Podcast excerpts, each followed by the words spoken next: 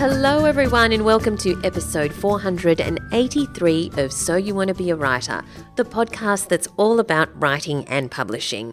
My name's Valerie Khoo. I'm CEO of the Australian Writer Centre and your host. We talk about all things to do with the world of writing, publishing, and how to succeed as an author or writer. So, what have you guys been up to this week? Personally, I am officially exhausted. We had an awesome time at the Sydney Writers Festival last week catching up with so many fantastic authors, going to some great sessions, meeting up with people in our writing community. Thank you for all of the listeners who came up to us to say hi, you know, who managed to spot us, um, although we kind of stood out a bit because Ra has purple hair. Anyway, thank you very much for coming up to say hi. It was great to meet you. But now I'm going through that come down that you have after you've been on a big high. We also, by the way, did a bunch of behind the scenes videos, and if you haven't caught up with them, they're mainly on Instagram and also in the podcast listener community on Facebook. If you haven't joined, by the way, on Facebook, just search for So You Want to Be a Writer podcast community and request to join. It's great to have so many fantastic, aspiring, and established writers in there from so many walks of life. But anyway, now, I just need to have a big rest and to catch up on all the messages and emails that I've missed during the festival. And apologies if you messaged me while I was at the festival, I was kind of all over the place and pretty flat out. I'm also looking forward to giving feedback to the people who are in our membership programs. It's a couple of feedback fiestas this week. Um, I'm giving personal feedback on the writing of members for people who are in our freelance writing masterclass program and also our aspiring copywriters in Copy Club. Now, let's move on to our tip this week. This is so much fun. It was actually shared by one of our students in our novel writing essentials course. And, you know, that's something I love about our classroom courses. Students share their resources and ideas and also their successes and trials and tribulations. And it's a microcosm of how supportive the greater writing community is. And it's a great introduction to the greater writing community. Anyway, this is a database of Australian geographical nicknames. So, this is great if you're writing about Australia and you're not sure about the various names and towns and places that, you know, different uh, towns and villages have. For example, most Aussies will know that Brisbane is often called Bris Vegas, yeah. But other nicknames that it has are Bristantinople, Brisneyland, and then, of course, Adelaide is also known as Radelaide or Radders or the City of Churches. The database was compiled by the Australian National Dictionary Centre, which is at the Australian National University, ANU. So it's very robust. Only names that were submitted several times have been included, although I have to say I hadn't heard of a lot of them, but you know, I don't know everything, obviously. As you can imagine, some of the names are just shortened, like Coffs for Coffs Harbour, or the Gong for Wollongong, or the Berra for Canberra, and some are plays on words. My personal favourite is Sheep Dunny Cow Dunny. Do you know what that's for? Sheep Dunny Cow Dunny. It's for Woolloomooloo. Wooloo, mooloo. Okay, I promise this isn't procrastinating. It's really useful if you're writing about Australia and want to add some local colour. You can find it on the ANU website and we'll put the link in the show notes. All right, so moving on from cool place names, now. Are you ready for the word of the week? All right, this week's word of the week is draff. D R A F F, draff. This actually sounds exactly like what it is. Draff is refuse, especially of malt after brewing. So it's the spent grain that's left at the bottom of the barrel after making beer. And because it's just the husks of the grain. It can be reused as animal feed or fertilizer, and there's even a brewery in Canada that uses draff to grow shiitake mushrooms. There you go. Bit of useful information for you this week. Draff. And that was the word of the week. If you're enjoying this podcast, you may also like the book that Allison Tait and I have written together called So You Want to Be a Writer How to Get Started While You Still Have a Day Job. Full of practical tips, motivation, and inspiration, it's ideal for anyone who's thinking of dipping their toes into the wonderful world of writing. We've created a blueprint for aspiring writers to follow, and it's suitable regardless of whether you want to plunge straight into this new career or if you need to explore it while you're still busy in your day job. Let us hold your hand as you turn your dream into a reality. Buy your copy today at soyouwanttobeawriter.com.au forward slash book. All right, let's move on to our writer in residence this week. I loved talking to the wonderful Nat Amoore. Now, not that long ago, Nat actually did some courses at the Australian Writer Centre before she was published, and then as a result of that, she released her debut novel, Secrets of a Schoolyard Millionaire, and since then, she's released more books, including The Power of Positive Pranking and also last year, she released The Right Way to Rock. Now she's released her fourth book, We Run Tomorrow. Let's have a chat to Nat Amoore, who has become one of the most popular middle grade authors in the country. Thanks so much for joining us today, Nat. Thank you very much for having me. I'm quite honoured. Oh, I'm so excited to chat to you not only about your latest book, We Run Tomorrow, but also about your author journey so far. It's been you've just gone from strength to strength and success to success and you're killing it. So, before we get into all of that, your latest book, We Run Tomorrow, tell us, in case there's some listeners who haven't got a copy yet, what is it about? Okay, so We Run Tomorrow is about four best friends who they are living on the same street together and they're very, very tight, close friendship. And then the adults around them start making some decisions that are going to tear them apart. So they decide to take their future into their own hands. And they find out that the comic book that they're obsessed with is being made into a Hollywood blockbuster feature on the Gold Coast. And they decide they're going to run away from home audition for the main roles, which are these four kid superheroes. And that's the answer to all their problems because they'll be able to stay together forever once they're the screensavers. now, how did this idea come into your head? Um, so weirdly, when I first start writing a book, I I'm a big film buff, and so I often have like a film in mind. So when I wrote Secrets of a Schoolyard Millionaire, I had Home Alone in mind. And even though the, the concept of the films are completely different, that's sort of the feel I was going for. Kids taking on bad guys and like kind of owning the world on their own. So when I wrote this one, I really had a sense of stand by me. So this friendship oh, yeah. was super tight and that they had to get somewhere on some kind of mission crossed with planes, trains, and automobiles. so that comedic element of how do you get from like point A to point B to point C, especially when you're only 11 years old. Um, so that's sort of the feel that I had to begin with. And then the idea came from uh, I was down in Melbourne on the uh, Maurice Saxby Creative Development Program with the CBCA, which is a bit of a tongue twister, but was a great program. Um, and I had on the same program was a guy called Mike Barry, who was a graphic novelist. And he started talking to me about graphic novels. And I was like, yeah, I used to love comic books when I was a kid, but I'd sort of got moved away. And he kind of brought me back. And it reminded me how much I loved comics as a kid. And that's how that sort of comic book element came into it.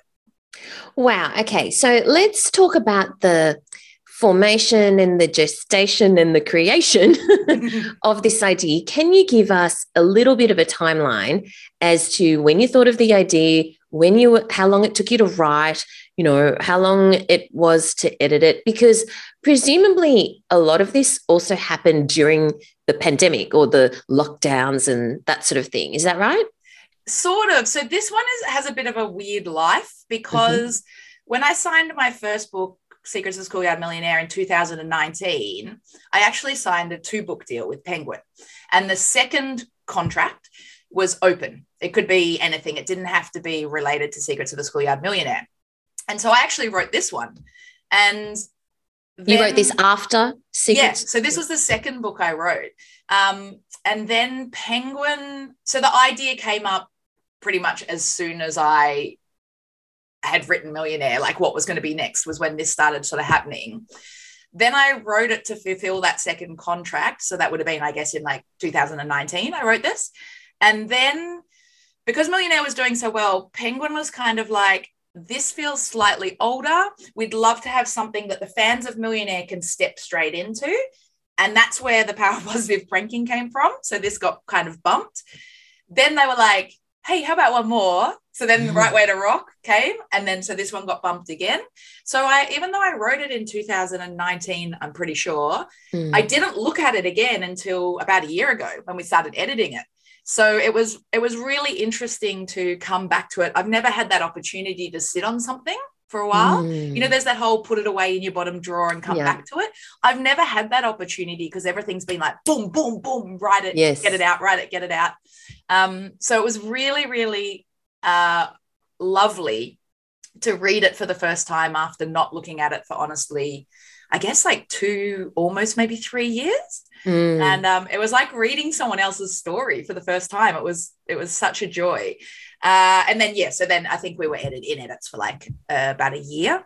Mm. And so when Penguin said it's open, write anything you want, they kind of actually meant write anything you want, but very specifically for this age group. Yeah, I mean, it was it was a so it was I should say it was a middle grade contract. Mm-hmm, mm-hmm. So the only spec because at that time there was a bit of a bidding war going on, and all the other so everyone had kind of stepped up. Everyone who was still in the run had stepped up to a two book contract, but the other publishers specifically wanted a sequel to Millionaire. Oh. Whereas Penguin was like another middle grade, but whatever you want kind of thing. So um and I think when I first wrote this, because it's a bit of a weird concept that's a novel, graphic novel hybrid. I was still very new with Penguin, and they were a bit like, "This is a bit of a weird thing to do for someone who's not very." I'm putting words in Penguin's mouth. I don't yeah. know if this is the case, but sure. Um, this I is what you they, think that they. Think. Yeah, I think they were a bit, yeah, like just sort of like, mm, uh, um, but the good thing about it getting bumped, and I think it was, I think it's a better book because it came out last for a multitude of reasons. But one is that I had, I hope, built up this sort of confidence in Penguin that I could do something that was a bit weird now and a bit mm. like not, not like not really fitting into a perfect category, and that they were like, yeah, okay, I think I think we can give you that, you know, a go at yes. doing that and had some faith. So yeah, it was good. And in case there's some listeners who aren't familiar with the concept of middle grade, can you define what age group that is? no. uh, I, I mean, look, I think it's, I think generally it's eight to 12, but I also think like within that, there's sort of like, I would say my, my first books can go my first three books can go across that and skew even a bit younger if it's a strong reader like i've had six year olds read millionaire have it read to them and i've had seven year old strong readers reading millionaire mm. so there's nothing in the books there's no kind of content that isn't appropriate for younger kids it's just the kind of thickness and the word count and the no pictures yes. whereas i think we run tomorrow skews the older end like nine plus Mm-hmm. So it's weird because then I have I've actually had sort of teenagers who are reading it and really digging it as well. Whereas I say would say this one has content that like I wouldn't say it's appropriate for like six year olds, you know? So sure. um, but yeah, I guess eight to 12 upper primary is a good way to think of middle grade. But I mean, I do find sometimes those lines you can push them and they can get a yes. bit blurry as well. So when you're writing then, do you have a eight year old or do you have a, a, a reader of a certain age in mind? Not really. I think like especially when I started, I didn't. Um, I just wrote. I mean, I'm just a giant child. Like I think anyone mm. who knows me will definitely agree with that. And so I write stuff that I probably would think I would have loved as a kid, but I probably just still love now. Yes. And then I think Penguin really helped me work out where it fitted and and and edit it to make sure that it did go one way or another. Um, but yeah, I I have them in mind in the sense of I have a reader, I want a reader to enjoy it, but I'm not really going like, oh, this is the language you use for a seven year old or an yeah. eight year old. Like, I'm not really doing that because I've, what I've discovered, especially over the last four years, is like there's some seven year olds who are reading like 90,000 word novels. Like it's very, um, it's very hard. Like I, I want it to be appropriate for kids. I'm not going to put, you know, inappropriate stuff in there. Yes. But I also know that there's a lot of wiggle room when it comes to who the book actually ends up in the hands of. And that's Mm. fine with me. Like it's, I write the book and whoever it finds. I have a lot of adult readers as well. so, you yes. know. well, speaking of that, because as adults, we all kind of have a leaning uh, to a particular reading age in children's books, right? Yeah. And you've just obviously yours is middle grade. I know that, um, you know, my partner's is definitely the fart and bum jokes of an eight year old. I know that some people just, they're 14 year olds, you know, they're absolutely without a doubt young adult. I'm probably five year old. I'm a picture book. Yeah, I mean, I get oh um, emotionally impacted by picture books.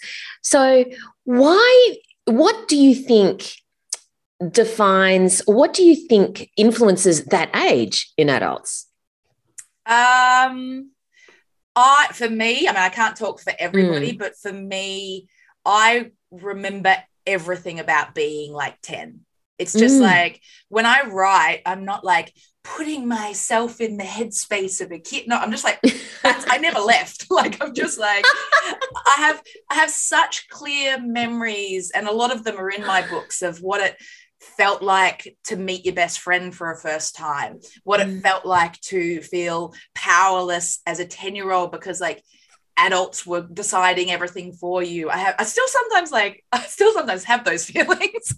um, but I think yeah, I'm just really emotionally connected with that age, and I don't know if that means that that's where I um, found my personality the, the most, or it was like a pivotal time in my life, or why I'm so connected to it. But I, I am. I don't have a lot of connections to being five. I don't really remember yeah, right. that age group. I don't really, whereas I can close my eyes and be inside my 10 year old self and be so connected to it that the writing is really natural. It doesn't feel like Mm. I'm trying to put on someone else's shoes. I'm just writing. All, all my books have me as a 10 year old in them without a doubt, like lots Mm. of it.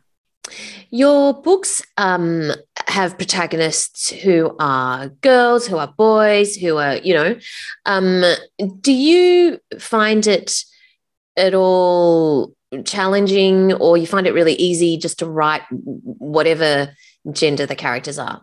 Yeah, because I don't put a lot of weight in the, Mm, the gen like I I actually think that a lot of my characters are like of course they have a gender but they're kind of a little bit genderless in a way Mm. like and i think that's just sort of how i feel about like i'm a big believer in all books are for everybody all stories Yes. are for everybody you know like and so because i don't um put a lot of weight in that i don't like i also talk to kids when i do schools and stuff about how i don't very often describe what my characters look like and when it mm. comes to the front cover, the publisher's always like, "Oh, what does the main character look like?" And I'm like, "Oh, um, I don't know."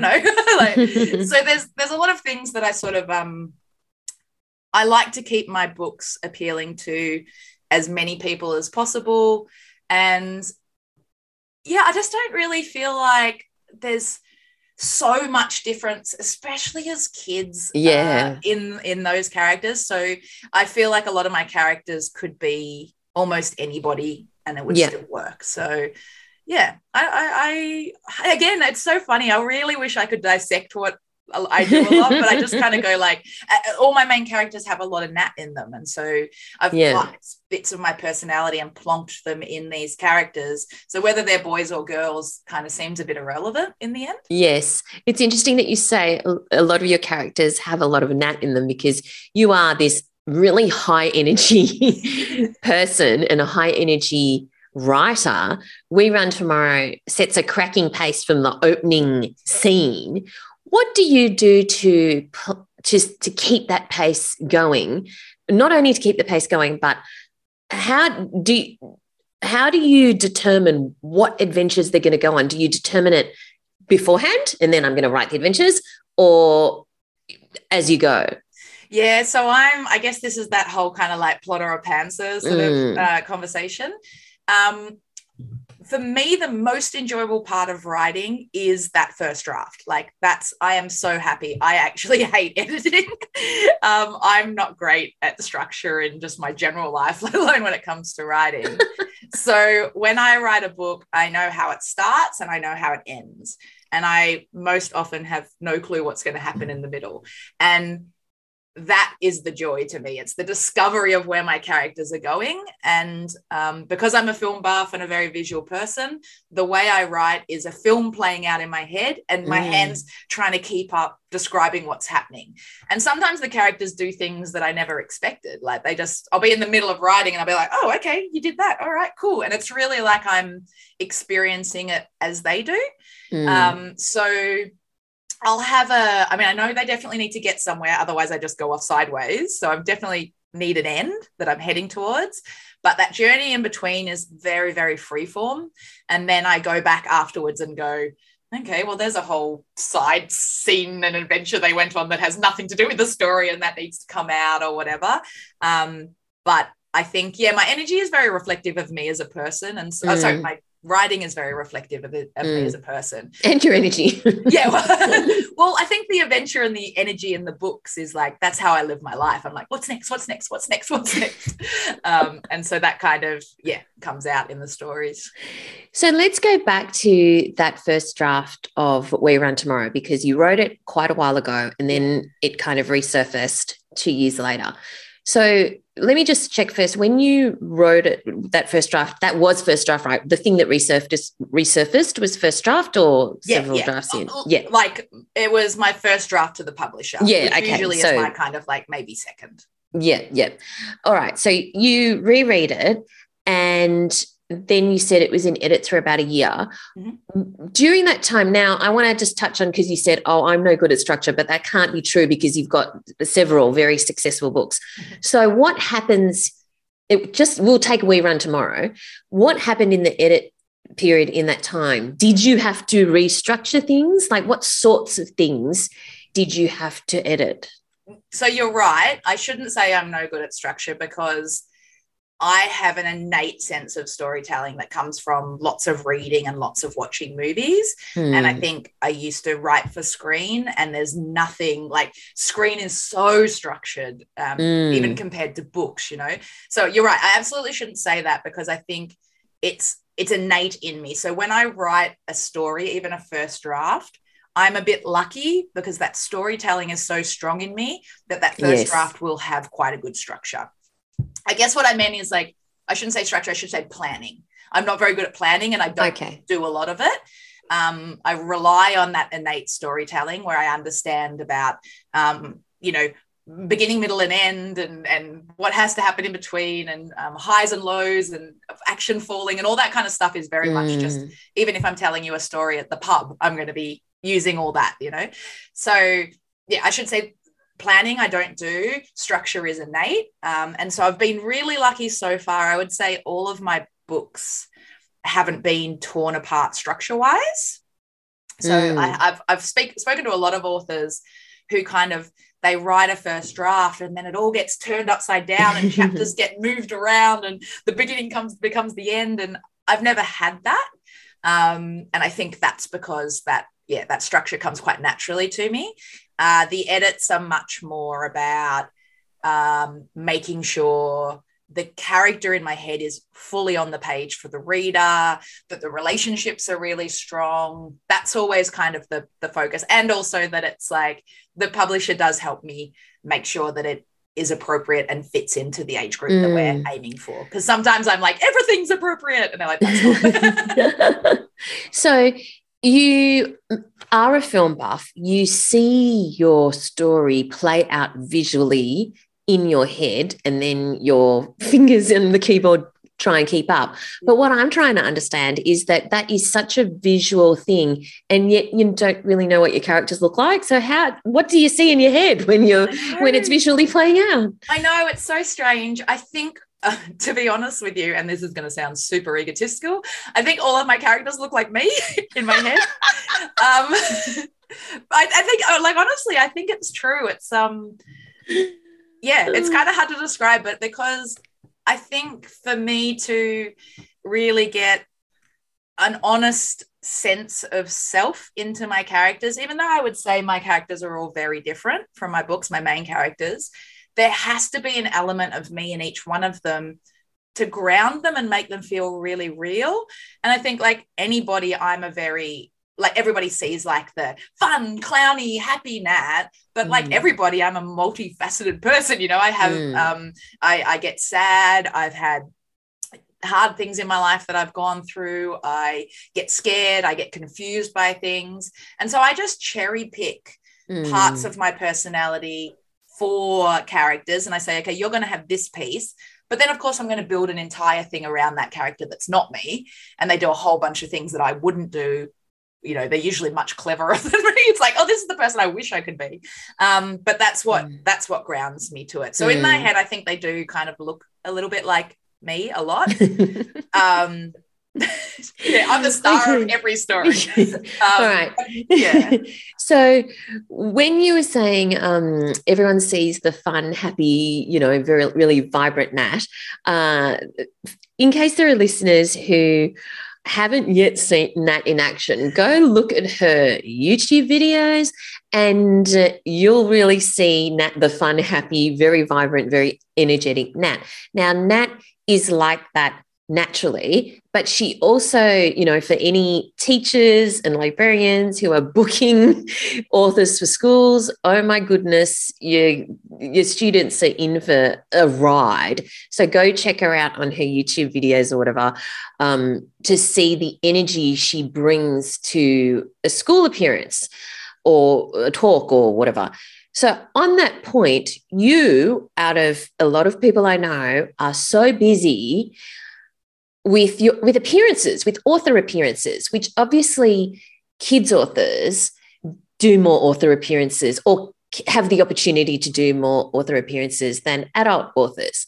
Before you started on your author journey and you just knew, oh, I want to be a middle grade author, did you think, did you already did you find it appealing that you were going to be able to also do school visits and author appearances? Or was that something that kind of came later with the job? And what do you like about it? Because you clearly do. Yeah so a bit of both. Um, so i have a like i used to be an entertainment manager at hotel resorts. So a lot of emceeing a lot to do with kids a lot of interactions with kids. Um, so I, it was appealing but at the same time i didn't know what it was so I liked the idea of being up in front of kids and you know being wacky and zany and having fun and you know sort of performing and then that being like a little bit educational and all that kind of stuff. But i'd never seen an author appearance. So i didn't really i actually snuck into the primary school days of the sydney writers festival the year before millionaire came out or the year millionaire came out sorry for the sole purpose of being like what does an author actually do when they go you know what, what, like i got the idea that you got up in front of kids and like talked about your books but like how, what does that look like? Um, and that was really good because that year there was a real vast kind of array. I mean oliver Phommavanh was there and he's mm. kind of you know that kind of wacky crazy comedy style. And then there was um oh Deborah Abela was performing, and then there was some people who were really like literary and soft spoken and calm, and went really deep into the themes of their books. And I'm like, okay, that's like another style. Um, mm. Um, so I learned a lot. Like I've learned heaps over the last few years. So I was excited about it, but I also was a bit didn't really know what it was, but learned very quickly. And do I like it? Yeah, I love. I mean, I obviously I love it. Um, mm. And and I think one of the things I love most is just being able to connect with the kids and connect with the readers, but also, I mean, everybody has their own approach when it comes to presenting to kids. Mm. And mine is get the kids to love me and be excited about me. And in turn, they will be excited about books, whether it be mine or someone else's. Because obviously, when I speak to the younger kids, I don't really talk about my books. Like I just, you know, if I do cater to and stuff, I'm talking about other people's books. But if I can get kids excited about just reading in general, then I'm stoked. mm-hmm. Now, there are some people uh, or aspiring authors who love to write children's books and would love to you know make a career out of it but kind of are so stressed at the thought of having to go to school visits or or being in or, or performing in a sense in front of children do you think that they can carve out a successful career as a children's author without doing those things? Yeah, of course. I mean, yes, of course. I mean, the answer is always mm-hmm. yes, right? I'm, I'm sure I, I can't think of one off the top of my head, but I'm sure there's some of the best known kids authors probably don't do a lot of that because they don't have to. But mm. on the other hand, I would say that it certainly adds to your artillery. Like, and I think mm. the thing to remember is that you don't have to be the the, the version that I am. You don't have to get out with your clown nose and do cartwheels and not that I can do a mm-hmm. cartwheel, but you know what I mean. Um, every like kids like every kind of book, they like every kind of presenter as well. And yeah. you know, when I did a festival with um, Kirli Saunders, and she's got mm. kids like doing meditation and yoga, and she's so calm. And she talks about wow. connection to country, and her voice is beautiful, and she reads poetry, and the kids are hanging off her every word. Mm. Um, so it's about being genuine and being connected to your material, and kids will respond to that. They don't need me all the time or Oliver Phommavanh all the time. They need variety just like they need variety in their books. So mm. I would say that um, you know, yes, it's of course it's possible to have a career without doing it, but mm. like if you're starting from scratch, what are you doing to connect to your readers? What are you doing to connect to teachers and librarians? What are you doing to um, get your books out there? Because the most logical and practical way is school visits and talks and stuff like mm. that. So even if you're nervous about it, there's things that you can do. For, for example, uh, I did a course with you guys at the AWC, which is all about presenting to kids, and it's about finding your strength and your... as in Nat is the presenter of that course. Yes. she she actually created the course, you know, because she's so successful at presenting to kids. She's created a course about how authors can present to kids, right? Yeah, and I created it with Kathy Tasker, who's essentially like the opposite to me. You know, she's kind of yes. like and it was a really good combination because it helped me to go like okay this is what i would do in this situation but hey kathy what would you do because you're obviously you know the person that's a bit more shy a bit more timid has to put a lot more kind of effort into getting up in front of people and that's more stressful and it was a really good um, balance for us mm. to say hey this course is for everybody and we're going to help you no matter where you fall on that um, excited but nervous, absolutely terrified, or can't wait to get on stage spectrum,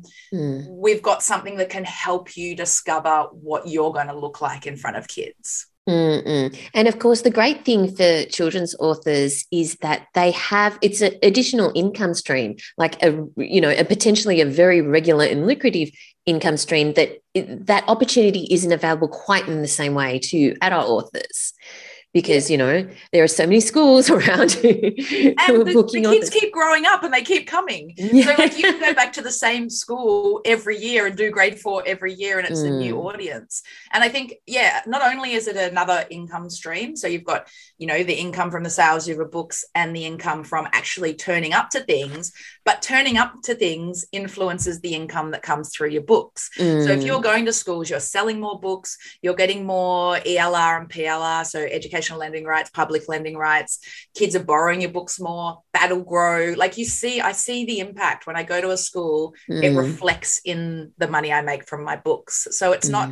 Some people think of it as just two separate income streams, but they really affect each other so much. And also, the more books you sell, the more you get invited to school. So it's all this like, yeah, giant circle of making it a viable career. Mm. Now, several books ago, your first book, Secrets of Schoolyard Millionaire, um, you that came out, and then you have just uh, continued to have such a regular schedule with releasing your books. Can you just paint us a picture of what, just very roughly and briefly, kind of like what your year looks like? Like at this point, I write my book. At this point, I focus on school visits. At this point, I'm thinking of the next book, you know, that kind of thing, just so that we can see how you structure really your career timeline. Well, your, yeah, the, how you roll out your career. So, you know how we talked about not so great with structure and schedule? um, uh, it's been really hard too because obviously Secrets of a Schoolyard Millionaire came out in 2019. I did a massive publicity tour. I was doing all the stuff, and then COVID hit. So my mm. last two books have come out during the pandemic in some form. So obviously, um, national tours were off the cards. I had a Dymocks window cancelled because it, um, shops. Who was going to go to Dymocks? Yeah, yeah, like it just was. Uh, so to be whatever I say won't really be the Mm, norm. true. And Okay. then this year has been everybody's taken the, the last two years that have been cancelled and tried to squeeze it in six months. so this year I am like, I can't, there's nothing left. Like there's, I, I've, I have, Mm. I've got to write another book and I don't know when that's going to happen. And so as much as I'd like to say I have structure, as much as I'd like to have structure, and in a normal world, maybe I would have, it's just been like all thrown up in the air over the Mm. last couple of years. So during the pandemic, lots of events have been cancelled. So I've had more writing time, I guess. But this year, I haven't even like looked at my laptop unless it's to present online, you know. so I probably won't be able to get to writing. So I would say this year it's sort of been little. I had a little holiday at the start, then just events until pretty much beginning of September, and then Wow. I'm trying to carve out September to write because October potentially going to the UK for the launch of my second book over there, um, and then December, January to write again. But okay, that's so just this year, you know. you, that's an interesting point. Event. You said you've got events basically until September. Paint us a picture of what that looks like. Are you doing? How many events are you doing a week, and what sort of events are they? Yeah, sure. So um, since it all kind of kicked off, so I've done an in residence in Cairns, in a school in Cairns. So that was like a full week. Um, I am about to go into, so the book comes out on the 3rd of May. So I've got that kind of week is book tours and bookstores. Then I have the Sydney book launch. Then I fly to Melbourne and then I do it all again in Melbourne. Then I have the Melbourne book launch. Then I come back. Then I've got Sydney Writers Festival that sort of stretches between like prep and the actual thing, stretches kind of almost over two weeks. Mm. Then at the end of that, I go, I think I've got there's like words on the waves.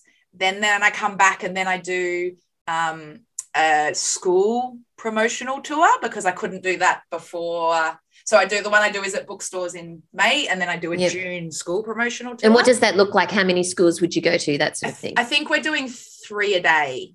Three for a schools a, day. Yeah. Oh my god. so they what um they do is they try to kind of clump them together. So it'll be three Mm. schools that are quite close to each other, then another three that are in another place but close to each other. Mhm. Um, and then then there's just a few festivals um that kind of get me. Oh, I'm doing the Canberra CBCA conference. Mhm. Then there's festivals. I'm doing a Whitsunday Voices festivals in July. So July's got a little bit of space, but there's a few schools squeezed in there around the Mm. festivals. And then August, of course, Book Week kicks off, and Yeah. I'm doing a week in Sydney, a week in Melbourne, and a week in Brisbane for Book Week. So it ends up being Book Month. Mm. Um, and then that kind of ends early September. But this is exhausting just listening. Yeah, my calendar is very intimidating. I look at it and I go, and I close it down so that I don't have to um yeah look at it so yeah hopefully a bit of a space in september to write and then the uk potentially in october No wonder you find it hard to find time for writing. But are you the sort of person who has to, when they're writing, you know, sit in their usual spot, or can you write what in on planes, trains, and automobiles? uh i can't i'm not like one of those people can can pull out my laptop and write for like 45 minutes while i'm waiting for something. I need i need time but i don't need location. So i need to have a few hours to really sit down and do it. But yes i can write on a plane. Um, not so much on a bus. Train yes absolutely on a train. Okay, Um, right. but yeah, it's more it's more about having a chunk of time Yeah. than having a location for me. Now, Nat, I could honestly talk to you for hours because there are so many different things that you do. But let's wrap up with um, your top three tips to aspiring writers who want to be where you are one day, but you know, want to be a published and successful middle grade author. Okay, number one, I would say the thing that I've learned is is learn all the rules, know the industry, know the age groups, know the things that publishers want and don't want, but then also be brave enough to do something new. So it's like know all the thing, learn all the stuff, Mm. but then take the brave steps to try stepping outside of that as well. Um, Mm. Sometimes it won't work. Sometimes they'll say, nobody's doing that. We're not going to, you know, there's obviously, there's obviously a reason the rules are there, but also don't be limited by them, I guess, is, is Yeah. what I would say. Learn them all and then maybe break them. Yeah. um, number two, if you know know why you're doing it if you're doing it uh, as a hobby that's fine there's nothing wrong with that if you're Mm. doing it on the side if you're working full time and and you just you know would love to have like a book that can say that's mine all of them all those reasons are valid but know them because if you want to make a career out of it there's a whole lot of investment involved time effort um, commitment all those kind of things Mm. and no no reason for writing is right or wrong like Yeah. if you want to do it you want to do it but if you're uh looking at say like even looking at me and like what i've done over the last four years and thinking oh i can just do that on my sunday afternoons while the kids are at sport or whatever. Um not to say that you can't but they're going to be some seriously busy sunday afternoons. Um Yes. i i dived very deeply straight away. I knew i wanted to do this like full time for a career and i didn't want to miss that kind of opening opportunity so I Mm. dived deep and I dived hard with a lot of commitment, time, effort, and all those other things. So I think like know where you sit and then don't have expectations of one thing if you're delivering the like time and effort on another thing. Mm. And let's Um, just before you go on to your third one, you when you were saying that you dived deep quite hard because many many years ago you did courses at the Australian Writers Centre. Yeah. Was that when you decided this is going to be my full time thing? This I'm going to learn. No, that was me. The first one I ever did was me going, I think I really want to do this and dipping my toe in the water Yes. with a lot of trepidation and being like, oh, please don't laugh at me. Um, that was the first course because I think I've done three or four with you guys. Yeah. So the first course was very much just I know nothing about the industry, I know nothing about books, I don't know anything. Like let's do this thing and Mm. see how it feels. Um, and of course, after one course with you, I think my first course was with um, Judith Ridge, writing for Right. kids. I think it was a more generic one before it kind of got broken up. And I just was like, oh, this is the best. I want more of this and so then I think I did that. So it's like kept signing up and signing up and signing up. Um, and it's through that course that I met Kathy Tasker, who became like a, just a mentor and friend and everything. Mm. So I think um, what what those courses did for me was like, this is what this world looks like when I had no Mm. idea. Um, and then got deeper and deeper and deeper into it. Um, I guess when I say like dive deep, I mean probably when I signed the contract for Millionaire, I pretty much gave up my job Right. very soon after. Um, like that's my job at the time because I wanted to just like All in. like, all in. I want to be available to do all the things. Yeah. um, and I wanted, and also because it was a two book contract, I wanted to be able to write another book and faster because Millionaire, I wrote it like on my weekends and all that, like Yeah. most people do. Um, so yeah, uh, that's what I meant by diving deep. I would Yeah. say that um, Australian Writers Centre gave me the foundations and the the confidence and the bravery and the information that I needed to to even like go well how do you even get to a publisher how do you even write a kids book like that was all there to really kind of build the foundations of what was to come for me Fantastic. And look at where you are now. But on, on, on to your third tip. my third tip uh never lose the joy Mm. it's it like the kids like they can feel it. They can feel it in your presence and they can feel it in your writing. If you're not really into it and you're not joyous about it and that doesn't mean that your books have to be hilarious and about snots and that's not what joy is. There's as much joy in in books that are about you know um, representation and even depression. Like it's this joy just means that you really feel and believe in what you're doing. And um and it's that balance of being very business minded about what you're doing and balancing that out with the love and the passion and finding out how those two meet in the middle so that you're still giving the joy while being smart about the business side Wonderful. And on that note, congratulations on your latest book. Can't wait to see what you do next. And thank you so much for your time today. Thank you so much for having me. It's been a joy, Val. This podcast is brought to you by the Australian Writers Centre, a world leader in writing courses. Our self paced course, Fiction Essentials Characters, takes one of the key components of any story and helps you develop not only the main players, but your entire cast of characters you'll discover how to seamlessly merge plot and structure, create narrative tension, shape scenes, and create believable dialogue, all with strong characters that your readers can connect with. You can even start with just a character idea and nothing else, and this course will provide you with the steps and exercises to create your entire story idea. Equally, if you have a story that's in need of some original characters, you'll be able to build them here too. Plus, because this is one of our online self paced courses, you'll enjoy instant access and can learn at your own pace with 12 months access to all course materials. You can find out more at writerscentre.com.au slash characters. That's writerscentre.com.au slash characters. All right, let's move on to our giveaway this week. Now, a couple of weeks ago, we interviewed E. Lockhart and her book Family of Liars. So we have three copies of that to give away. To jog your memory, you may remember that E. Lockhart became a BookTok sensation when her previous book, We Were Liars, a number one became a number one New York Times bestseller thanks to all of the people who were posting about it on TikTok. As a result, she has written this prequel, Family of Liars.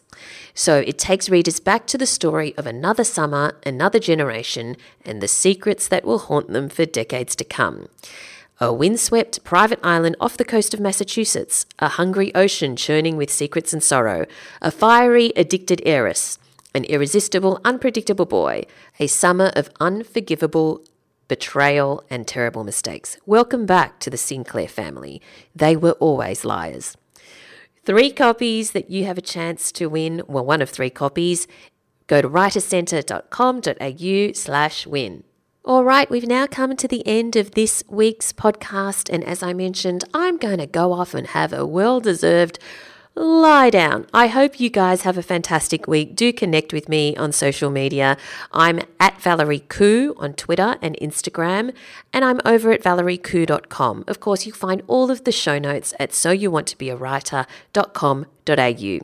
Thanks for listening, everyone, and I look forward to chatting to you again next time. Thanks for listening to So You Want to Be a Writer.